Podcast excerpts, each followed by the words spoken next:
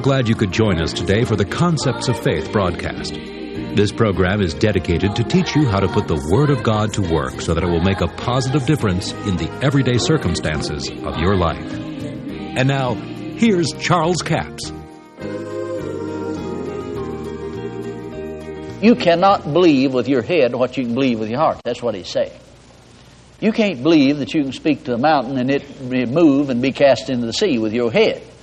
That's the reason a lot of people don't ever get into this. They try to get it in their head. It won't work in your head.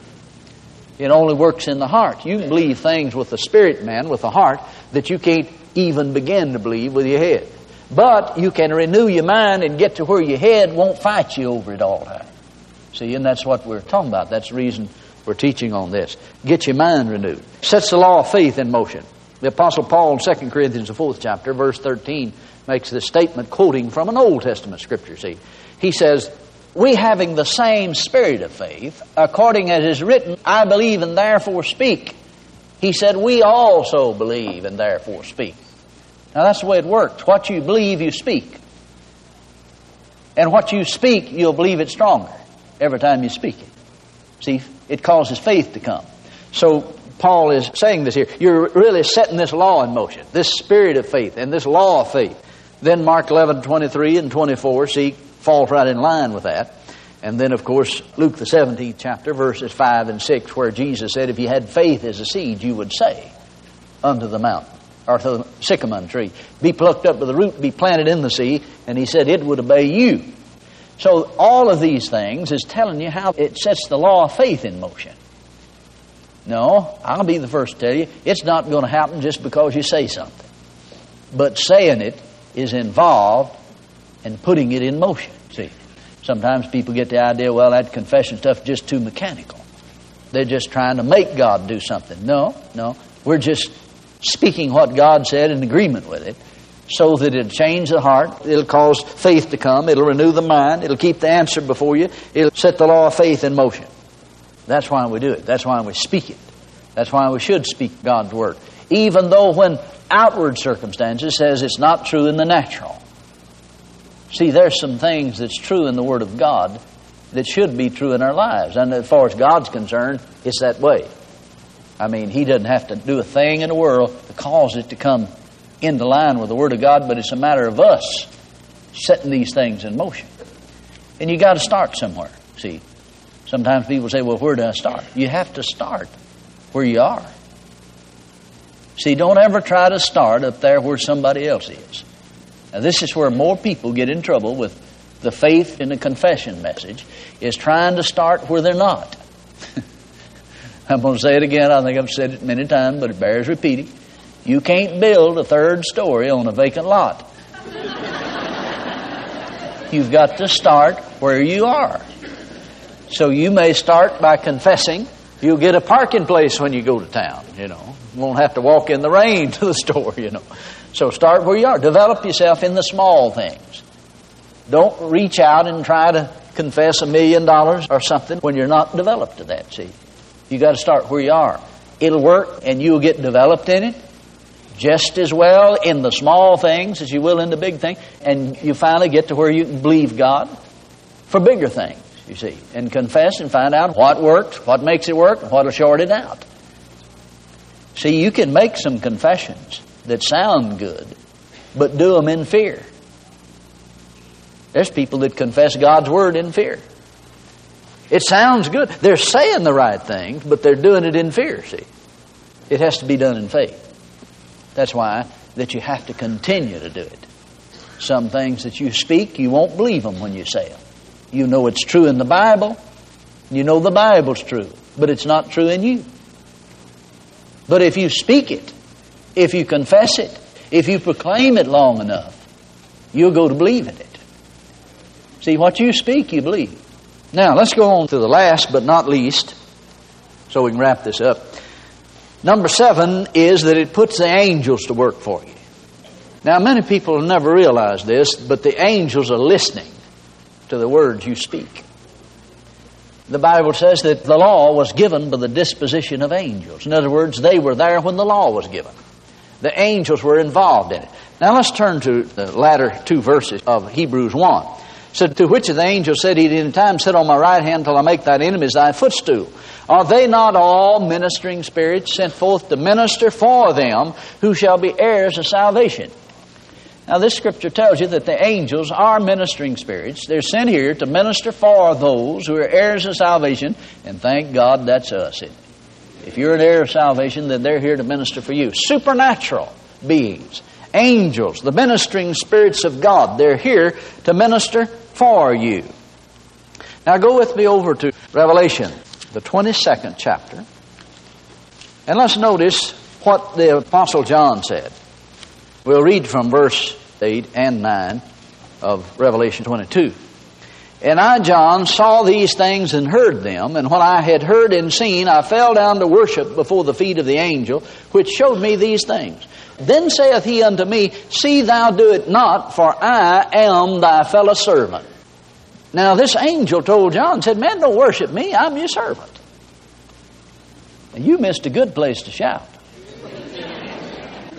See, we haven't realized some things about angels. It's time we did. That they are our fellow servant. They're servants of ours. One translation said, a fellow slave of yours am I. And of thy brethren the prophets. Well, you may say, well, I'm not a prophet, but this will get you. And of them that keep the sayings of this book. So if you're keeping the sayings of this book, then the angels are servants. Your servants. Now, you can't just go around telling angels to do this and do that and change the oil in my car and do this. Now, you ought not have to say these things, but you do, see. Because whatever, any truth you come up with, somebody's going to carry it too far if you don't just hit every angle of it. But yet, angels are listening to what you say. Because what you say has a tremendous effect on what they do. See, we thought, well, I don't know, I guess God just tells all the angels what to do. But He's not telling them all what to do. Now, God does send messages by angels from time to time, and they're used to, they're called messengers. But yet, there's something more powerful in this. Over in Psalms one hundred and three, let's get to that, verse nineteen and twenty. The Lord hath prepared His throne in the heavens, but His kingdom ruleth over all. Now notice, the kingdom ruleth over all. Where's the kingdom? It's inside you.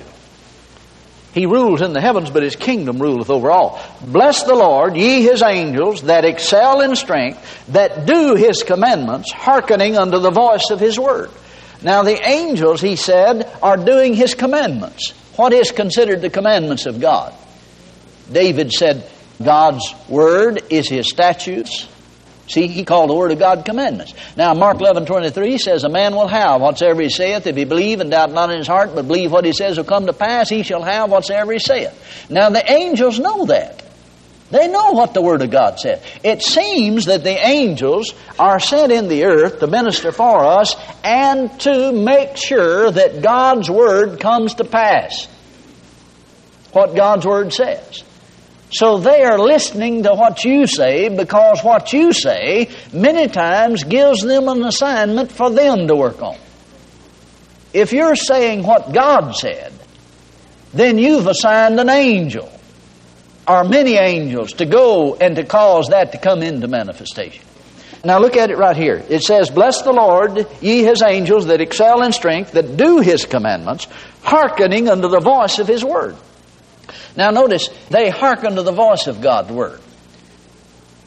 Now did you notice that this is the Word of God? This is God's Word. But you can hold it up to this microphone and it won't say a word. It has no voice. Now angels hearken to the voice, or we could say the sound of God's Word. Now you begin to get a hold of it, aren't you? With this book here, there is no sound to it. But they hearken to the sound of God's Word. In this book, there's just not a whole lot it's doing. But now, if I can figure out how to give God's Word voice, then the angels will hearken to what I said, because it is what God said. So in the Scripture it says, give and it shall be given unto you, good measure, pressed down, shaken together, running over. Sow bountifully and you'll reap bountifully. Well, that's in the Bible, all right, but you can lay that on your billfold and it won't cause it to change. But now, if you'll give voice to that, and begin to speak it and confess it, then the angels that are standing by you daily listening to what you say, it becomes their assignment because they hearken to the voice of God's Word. And it becomes an assignment for them to see that it comes to pass. God's Word says a man will have what he says if he believes and doubts not in his heart. Now, if you believe and doubt not in your heart, then the angels are assigned to see that that comes to pass. Now, it may take weeks, it may take months, it might even take years, but you just rest assured that it's working. This is what God said. They hearken to the voice of God's Word. So when I begin to say, thank God I'm redeemed from the curse of the law, I'm delivered from the authority of darkness in the name of Jesus, I'm blessed coming in, going out in the basket, in the store, no weapon formed against me will prosper, but thank God whatever I do will prosper because I'm like a tree planted by the rivers of water. I've just given voice to God's Word, and the angels have just left here right now going to see that that comes to pass. They'll do it. They'll do it. God bless you. I do appreciate you joining us for the Concepts of Faith broadcast today. Now, before I leave the broadcast, I want to remind you all this week, our offer will be C D offer number seventy-four thirteen. That's four C Ds for twenty-nine dollars plus five dollars postage and handling, a total of thirty-four dollars. Entitled, Why Confession Works. Now, what do we mean when we're talking about confessing? Confessing the Word of God. Saying what God said about you, that means to say the same thing. So when we're talking about confessing the Word of God, there's several things that you're doing. Number one, it renews your mind. Paul wrote to the Romans and said, be not conformed to this world, but be ye transformed by the renewing of your mind. Now, these are tongue-talking, Bible-toting, full gospel people. But he said you better do something about your mind. Their spirit got born again, but their mind hadn't been renewed. They still had wrong thinking in their mind. Now, you renew your mind with the Word of God by saying what God said. Paul, writing in Romans ten, says, the Word is nigh you. What Word? The Word of God is as close to you as getting it in your mouth and speaking it into your heart. That's the way you transfer the Word of God from the pages of the Bible into your heart. And in the parable of the sower, Jesus likens the heart to soil that will produce anything you plant in it. So it's important that you say what God said about you, regardless of the situation, regardless of the circumstance. First of all, it renews your mind. Doing very little to change the circumstance, it changes you first, changes the way you think. And then confessing the Word of God creates faith because faith is in the Word of God. That's where it's resident, in the Word of God. The way you get it inside you is by saying what God said. That's offer number seventy-four thirteen. Entitled, Why Confession Works. Four C Ds for twenty-nine dollars plus five dollars postage and handling, a total of thirty-four dollars. We have a toll-free order line, one eight seven seven, three nine six, nine four zero zero, one eight seven seven, three nine six, nine four zero zero.